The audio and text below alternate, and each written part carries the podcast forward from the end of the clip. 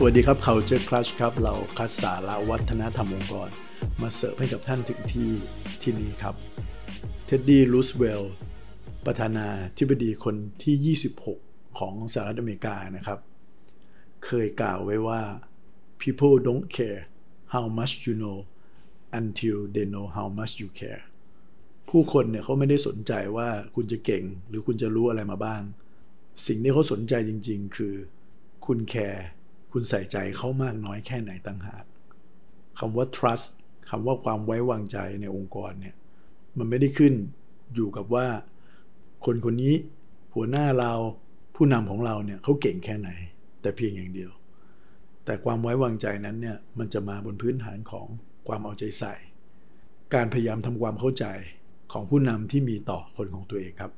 พอพูดแบบนี้คำใหญ่ ๆคำหนึ่งที่พูดขึ้นมาก็คือคำว่า empathy นั่นเอง ในบริบทขององค์กรเนี่ยนะครับ empathy จะหมายถึงความสามารถที่เราจะเข้าใจกันและกัน ไม่ใช่เรื่องของเนื้อหาสาระ หรือเหตุผลเบื้องหลังอย่างเดียว แต่อาจจะหมายรวมไปถึงการรับรู้ไปถึงความรู้สึกของผู้คนด้วยนะครับก็คือทั้งเนื้อหาแล้วก็ความรู้สึกนั่นเองสองส่วนนี้สำคัญทั้งคู่นะครับ เพราะถ้าคนที่เป็นผู้นำเนี่ยสามารถแสดงออกถึง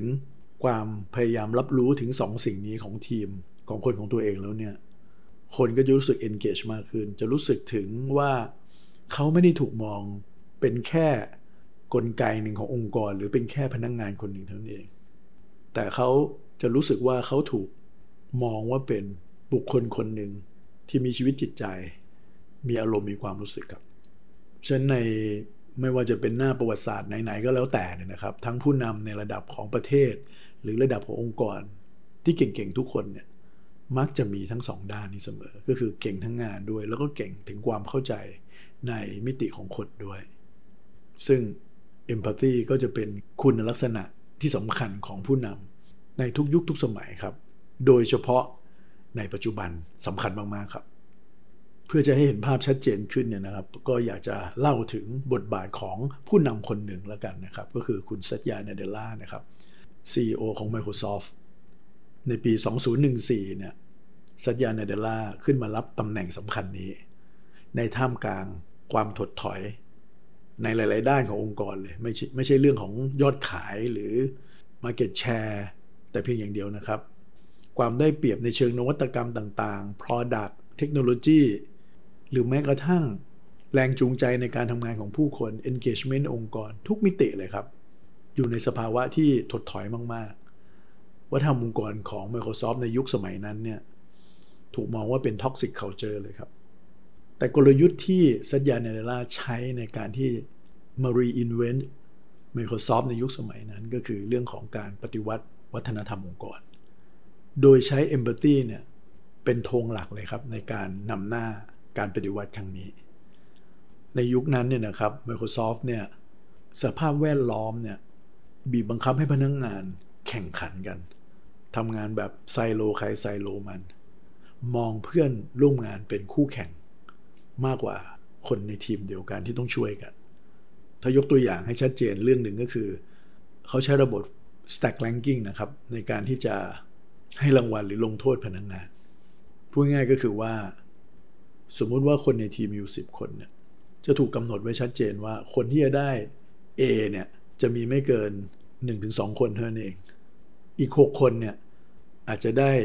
B หรือ C บวกอะไรอย่างนี้เป็นต้นนะครับ และในทีมทั้ง 10 คนเนี่ยจะต้องมี 1-2 คนเช่นเดียวกัน ที่จะได้ C หรือ D ด็อกเลย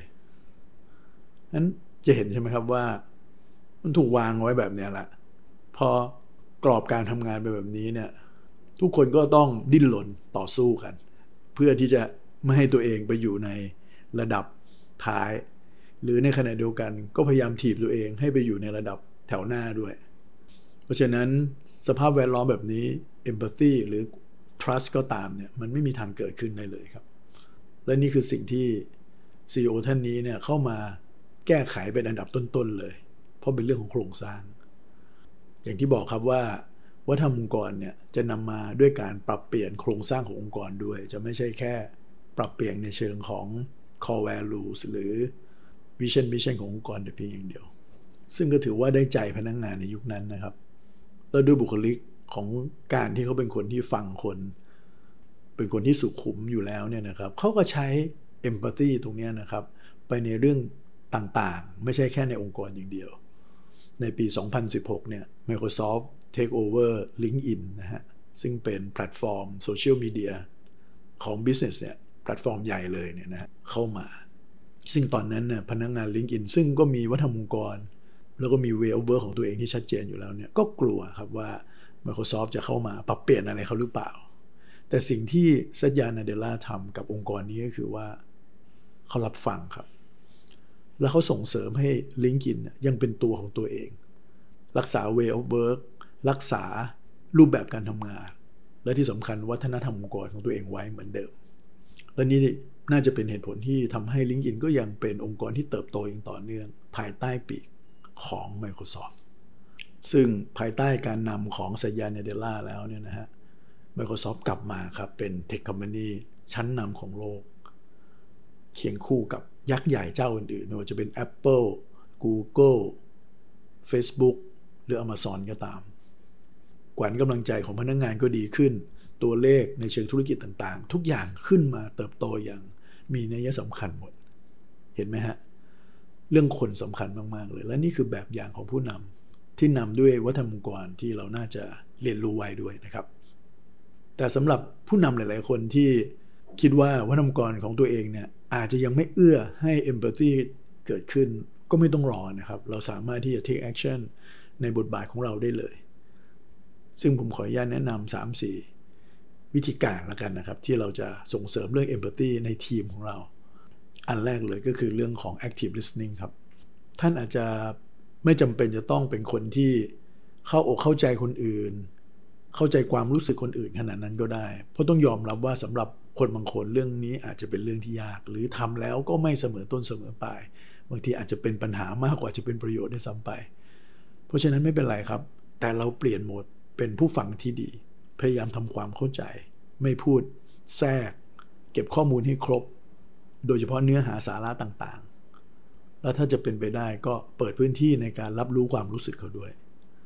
กล่าวโดยสรุปก็คือว่าฟังเยอะๆครับผู้นำอย่ารีบตัดสิน อย่าด่วนใช้อีโก้ของตัวเองมากเกินไปในการทำงาน อันที่สองก็คือเรื่องของ Open Communication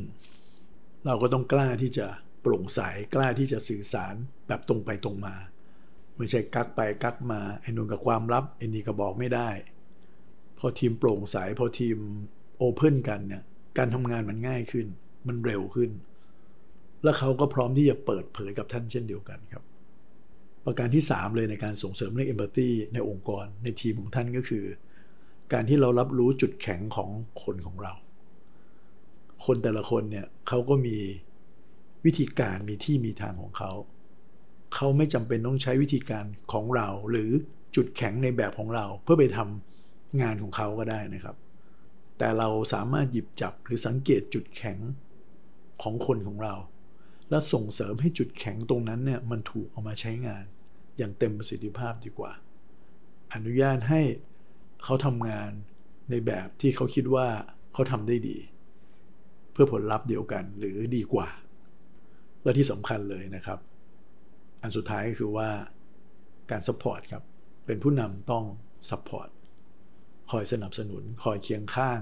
ถ้าเรื่องนั้นเป็นเรื่องที่ดี เป็นเรื่องที่เป็นประโยชน์ก็สนับสนุนทรัพยากรต่างๆ สนับสนุนการให้คำปรึกษา ฝึกฝนเขา หรือแม้กระทั่งการให้กำลังใจ สิ่งต่างๆเหล่านี้ครับทำไปเลยครับ ผมก็เล่นตีเลยว่ายังไงก็มีแต่ได้ไม่มีเสียแน่นอน เรามาส่งเสริมเอมพัตซีในองค์กรด้วยกันนะครับ ไม่ยากเกินไปแน่นอนครับ แล้วพบกันใหม่ใน EP หน้าครับ สวัสดีครับ